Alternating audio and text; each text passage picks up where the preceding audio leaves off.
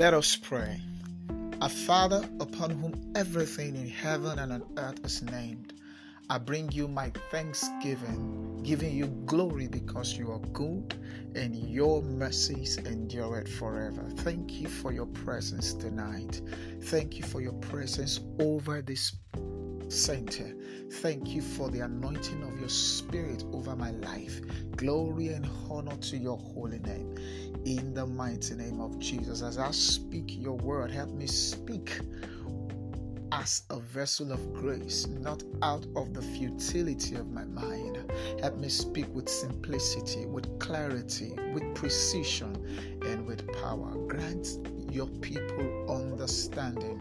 Let the light of God's word beam over their lives and let all of us together become better believers going out to colonize this world for you. In the mighty name of Jesus, let your word come with power to save, to heal, and to deliver. In the name of Jesus. Thank you, my Father. In Jesus' mighty name have we prayed. Amen. Hallelujah. Glory to Jesus. So, tonight we continue on our teaching series, Lessons from Ephesians. This is going to be the third part, Lessons from Ephesians, part 3. In our first and second section, we've been able to understand a whole lot which I will not want to go back to. You can go to our audio platform and download and listen, and it's truly going to be a blessing to you. All right, lessons from Ephesians, and our text is taken from the book of Ephesians, chapter 1. And for this session, we're going to begin from verse 4. But a quick recap would help us understand that I told us that in this chapter, chapter 1, one of the major lessons that will continue to reoccur is be confident in who you are in Christ. The book of Ephesians is a powerful book that reveals to us the believer's identity in Christ.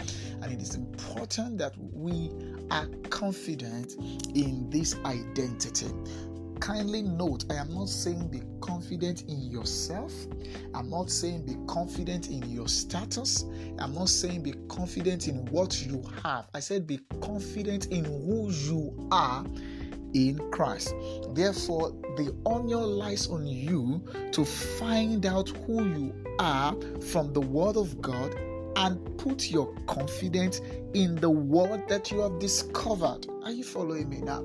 Find your picture from the scripture and let that picture that you have seen from the scripture become the basis of your confidence in who you are. Because the source of your confidence is what determine maybe you are operating in pride or boldness. Are you getting me now? Maybe you're operating in pride or boldness Okay, when you say I cannot be sick, or when you say I am blessed and not cursed, what is the source? What is backing it up? What is backing it up should be for you as a believer. Ephesians 1, verse 3, where the Bible says that blessed be the Father and blessed be the God and Father of our Lord Jesus Christ, who has blessed us with all spiritual blessings in heavenly places in Christ. So you should be bold to say, I am blessed, not because you are just making a proud rhetoric, but because there is a revelation that you have seen that as a believer in Christ, you are already blessed. Hallelujah. Praise God. And in the last session, I did show I did show us what it means to be blessed. I told us when you say you are blessed, it means you're blessed with the divine life, and you are also blessed with the person of the Holy Spirit. A whole lot, you know, was said that I believe that if you truly, you know, allow those words to sink into your heart, I tell you, your life will never remain the same. Now, as we continue in tonight's session, let me quickly say this because there are people who would say that even though um, the Bible says I am blessed. Even though the Bible says this, I don't, my life does not look it. My life does not reflect what the scripture claims I am.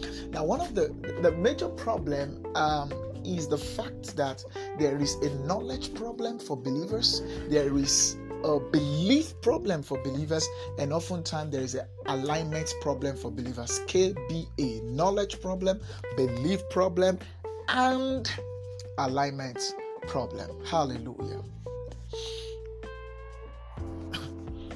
The Bible clearly tells us that my people perish because of lack of knowledge. Hosea 4 6. My people, not the people. When it was the people, he said the people perish because they lack vision. But he said, My people perish because of knowledge. Now, oftentimes, a lot of us do not even know what the scripture says about us what our picture is from the scripture because we do not study it. But Paul said, Study to show yourself approved, a workman that needs not to be ashamed, rightly dividing the word of truth. Listen, knowing God today is by revelation, and the the step you have to take to know God today, especially for us New Testament believers, is to study the Word of God as we study the Word of God, we are going to see lights that will help stimulate and provoke our faith. That's the truth. But we have so many believers that do not want to study the Word of God. And that becomes a knowledge problem. If you don't know who you are, the devil will tell you who you are not. How will you know who you are? By only studying the Word of God. This is not, listen, that you do not read your Bible does not mean you have committed sin. You have not committed sin by not reading your Bible, but you are acting stupid by not reading your Bible. Why? Because it is inside the Bible that you will see the picture of your future. It is inside the Word of God that you will truly know what God says you are. If you read Psalm 82, verse 6, the Bible says you are God's, but if you haven't read it, you won't know. The devil can, you know, play you like anyhow. You can easily be deceived. The truth is this deception reduces when the word of God is at work in your life. Deception reduces when the work, word of God is at work in your life. So I want to encourage you if you are part of this fellowship, please, please take time to study the Word of God. Awareness is the basis for desire. When you are not aware of something, you will not desire it. And the only way you can be aware is when you get information. So when we study the Word of God, we get informations about what God says about us. So, one of the reasons why a lot of believers, their life does not look like what the scripture says it should look like is because they don't even know what the Bible says they are. Are you following me now? The second issue is belief problem. There are those that have known, but they don't even believe what they've discovered from the Word of God. So when the Bible says that you are the head and not the tail, they said, yes, the Bible says it, but is it really true? There are those who doubt the word of God, who doubt when they see their picture from God's word, they still doubt it.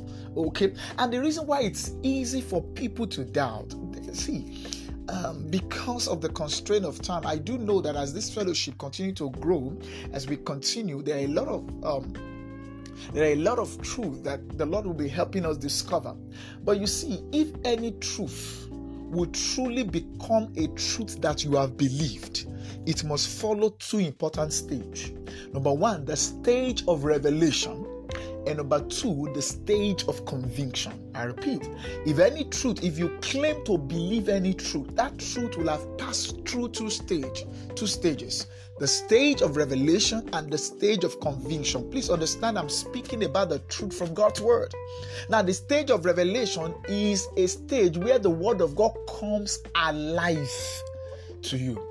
That means, and when we say the word of God comes alive, we're talking about a point where you get an inspired understanding.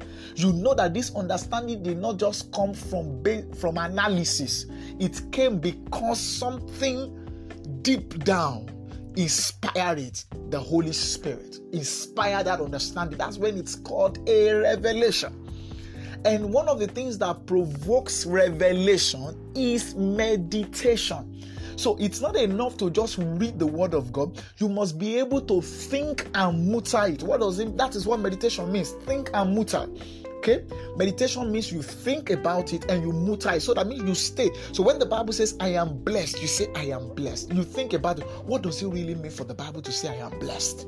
I am blessed. And then as you are thinking and talking, you will just realize that light will just continue to shine in your heart. And you will really begin to understand that, whoa, so this is what it means to say, I am blessed. All right. And so, after the word of God has become revelation, and this is where a lot of us make mistake. When we've got light, we just begin to jump as we just begin, we, we look like that man that the seed fall on on stony ground. When the word, the word was received with gladness, but when temptation comes for that word's sake, man, the word is choked up. Why? Because before the word will produce maximally, it must also become a conviction, a point where you are fully persuaded, a point whereby that word has, has now become part of your being. Is somebody hearing me now? How will the word of God also transport from revelation to conviction? It's also via meditation especially meditation that involves prayers. So when you also continue to think, now you think about it, you got light. Then you continue to think and then pray on it, especially by praying in the Holy Ghost. As you do that, the truth begins to sink in your heart. And as it becomes to sink in your heart, it becomes more you become more persuaded and convinced about it and before you know it becomes much more easy for you to release your faith hallelujah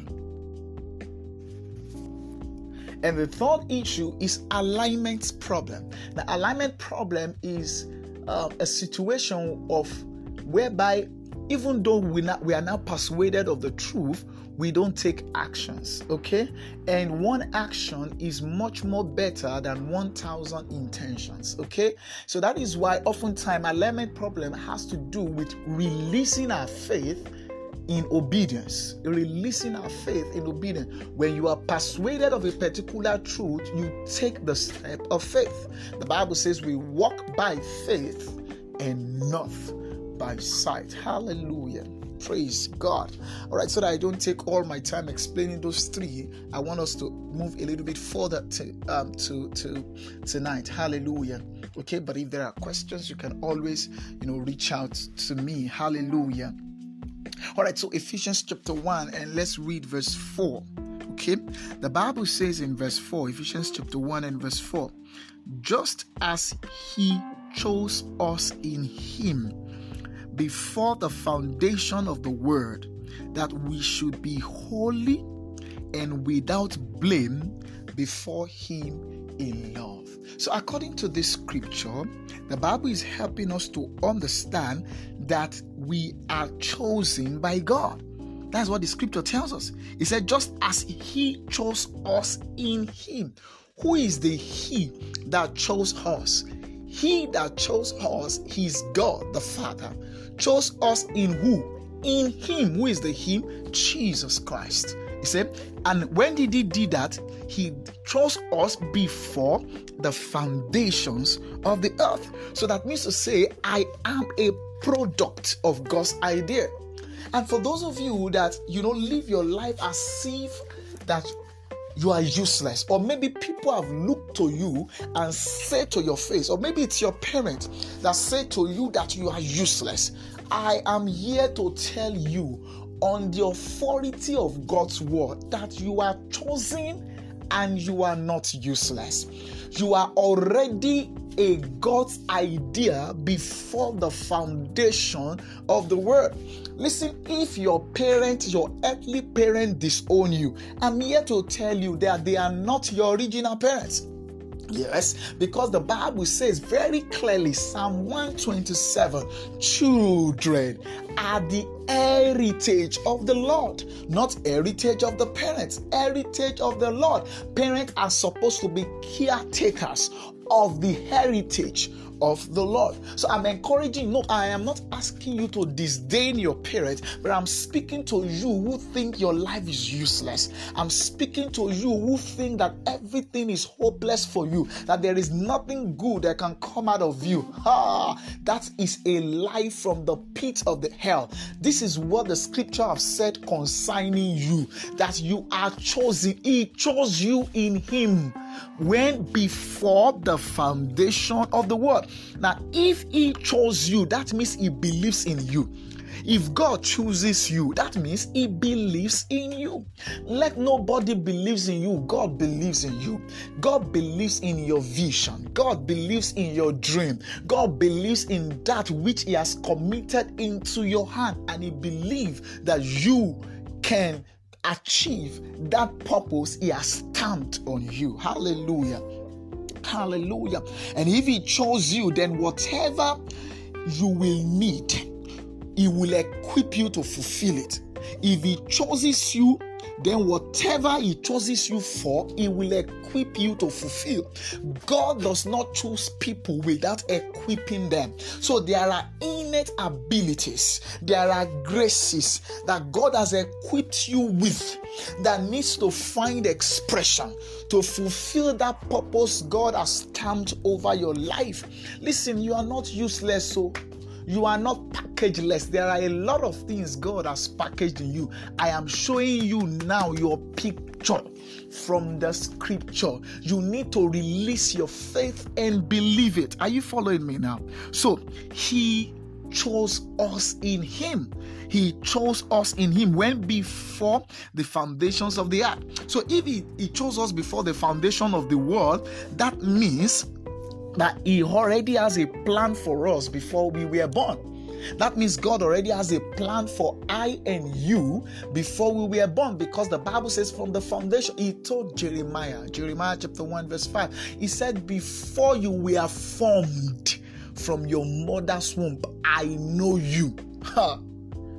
He said, Before you were formed, I sanctified you the same thing for you. It's not only true for Jeremiah, it's also true for you. Are you getting me now? So, therefore, if truly God already has a plan for us before we are born, which He does, it is now wise for I and you to discover that plan and not run our own race.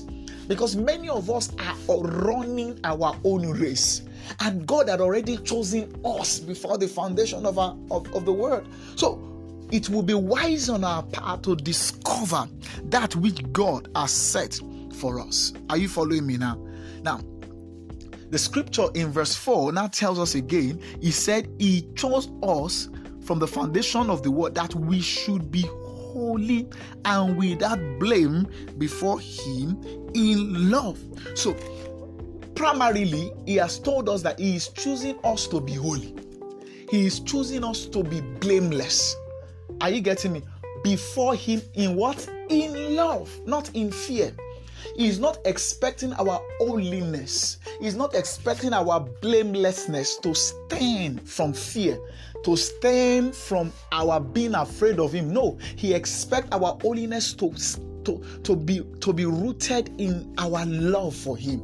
And the only way you can truly serve god out of love is when you have received his love first in salvation and as you receive the teachings of grace you will continue to fall in love with god and it will be easy you know to love god back because you cannot give what you don't have. First john chapter 4 in verse 19, if I'm not mistaken, the Bible says, We loved him because he first loved us. Hallelujah. All right, so let's go to verse 5, Ephesians chapter 1 and verse 5. The Bible says in verse 5, having predestined us to adoption as sons by Jesus Christ to himself according to the good pleasure of his will. Hallelujah. This is powerful. Having predestined us. Listen, one of the major theological debate is subject of predestination. Why? Because a lot of people, you know, have come to believe that whatever their life looks like today is it's what has been predestined okay now the truth is this you must understand what predestination is from the perspective of god. Okay? There is what predestination could mean from the perspective of man but you must also understand what predestination means from the perspective of god. And jesus christ is the way the truth and the life. So he is the one that is truth. So any other any so let god be true and let every other person be a liar.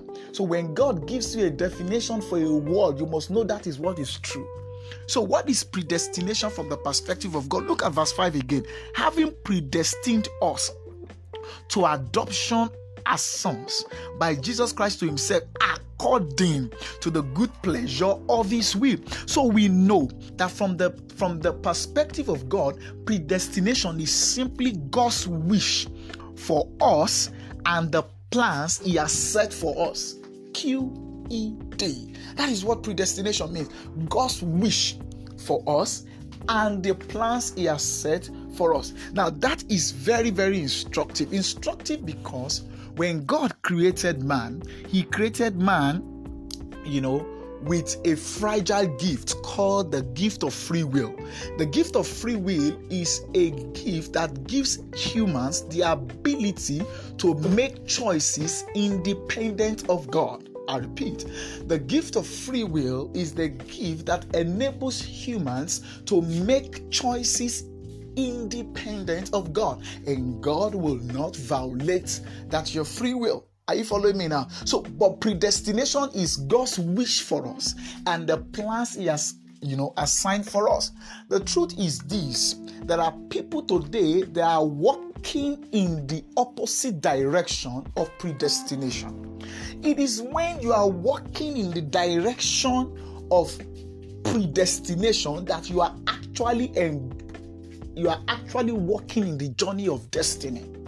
Okay, for me, I like to define destiny the way um, the King James Version of the Bible define it in Jeremiah 29, verse 11. Say, I know the plans I have towards you, says the Lord. Say, the thought of good and not of evil, you know, and to give you an expected end. So for me, destiny is God's expected end for you, okay?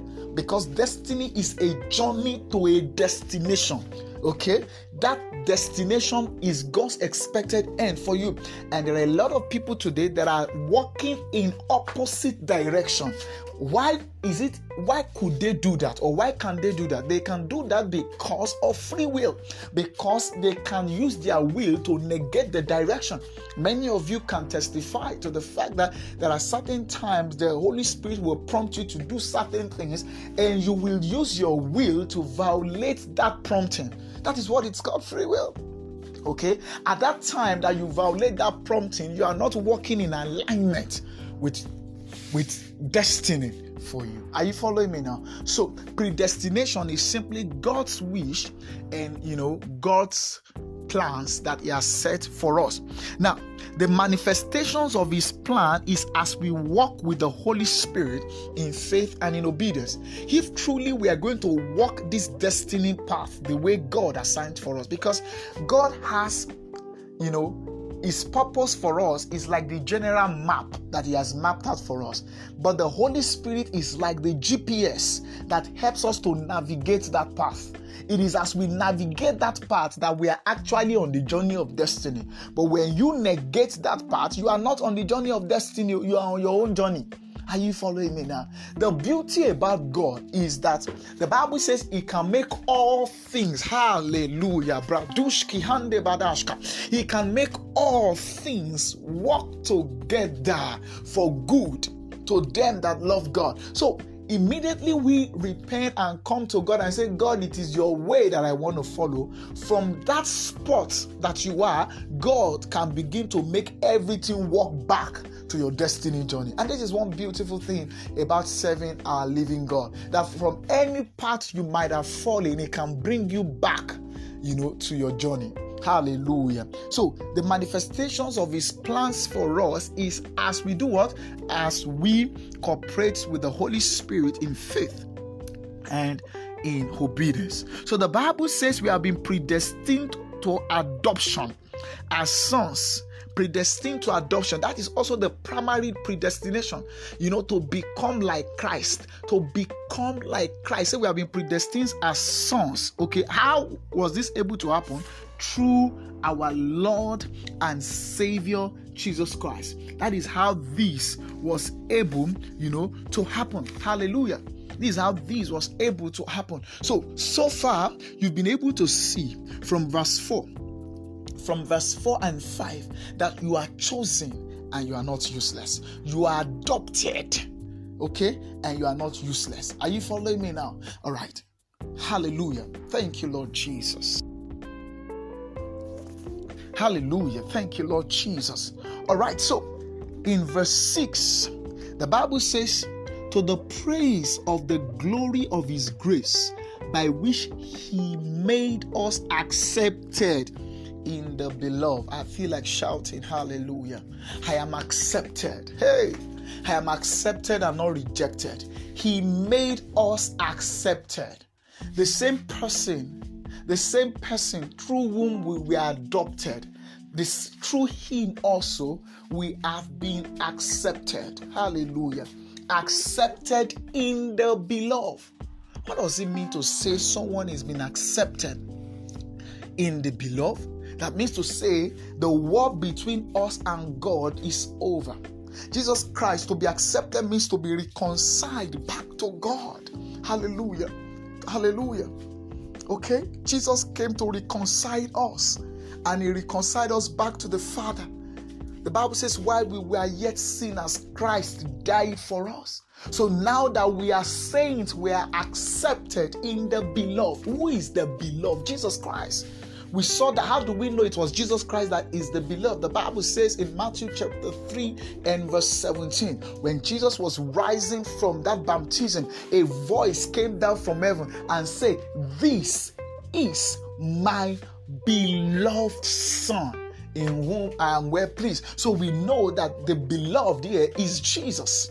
Are you following me now? So the beloved there is Jesus, and the Bible says, I and you have been accepted in the beloved. Listen, because we have been accepted in the beloved because of Jesus Christ, the war between us and God is over. God will always fellowship with us, regardless of our state of righteous living. I repeat, I know that is a radical statement. So I'd like you to hear me out. God will always fellowship with us, okay, because regardless of our state in our righteous living because Christ is the one that make him accept us. That's why Second Corinthians chapter 5 and verse 21 says, We are now the righteousness of God in Christ Jesus. Listen, when it comes to relationship, there's what we call the vertical relationship and there's what we call the horizontal relationship. The vertical relationship is our relation, relationship between man and God, and the horizontal relationship is relationship between man and man when it is relationship between man and god god because of christ has chosen to relate with man mankind today with grace. And especially if you're a believer in Christ, you are already qualified to be related with based on grace. Okay? Now, when man relates with man, man does not always relate with his fellow human being with grace. Okay, so that is why oftentimes we mistake the relationship we have with fellow man as the same relationship we have with God. No, sir. Because of what Christ has done, we have now been accepted in the beloved. Are you saying God will not reject me? That is what I'm saying, sir. That is why he said in Hebrews 4:16 He said, Let us come boldly to the throne of grace that we may obtain mercy. Why are you going to obtain mercy? Is because you have done something that needed mercy. Yet He's telling you to come boldly. Of course, He's not saying you should come arrogantly. Come boldly, that means to say, Be you know don't be scared of coming because when you come you will always obtain mercy and you always find grace what many what many times we have heard is that we feel that because you're a believer in Christ, you can never make mistake again in your life. The truth is, we must tell ourselves the truth. The truth is that there are still some times we will miss it. Because when people say, Oh, you can never commit sin again in your life, the question is this Are you talking about the sin of commission or the sin of omission? Are you getting me now? A lot of people categorize sin and make it look as if there is some ones that are. Listen, most of the sin that a lot of people, you know, mention a lot are popular ones. What of those? What of those that you make in your thoughts? Okay? If God will not relate with you, I'm telling you, you are done for.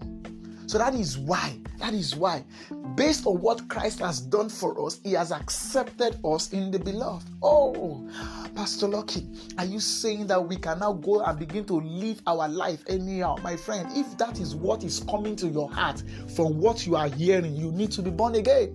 That's the truth. Because what should come to your heart is a thanksgiving to God for the privilege that He has always accepted you, regardless of your frailness. And that you can always be sure that you can run back to Him when you make mistake. Because for a believer, sin is not supposed to be a lifestyle. Sin is just supposed to be an event. And if you truly continue to cooperate with God, you can eventually live above sin because the Bible says sin shall no longer have dominion over you. Hallelujah. Hallelujah. But when you fall, you can always be sure that there is a Father that will always accept you. Will always accept you, not because he doesn't have the capacity to punish you, but because somebody took that punishment on your behalf, and it is in Him that you have been accepted. Glory to God. Let's close this section on this note. Glory to God. Hallelujah. So you are accepted and not rejected. You are chosen and you are not useless. Let this begin to reflect in your vocabulary. Hallelujah. And your lives will never remain the same in the name of Jesus. Thank you, Father, for today's section. Glory to your holy name. I commit your people to the to the word of your grace and to your hand, Lord. And their lives never remain the same. Let them go out and become that believer that will continue to shine for you even in this dark world. In Jesus' mighty name have I prayed. Amen. Grace unto you. Shalom.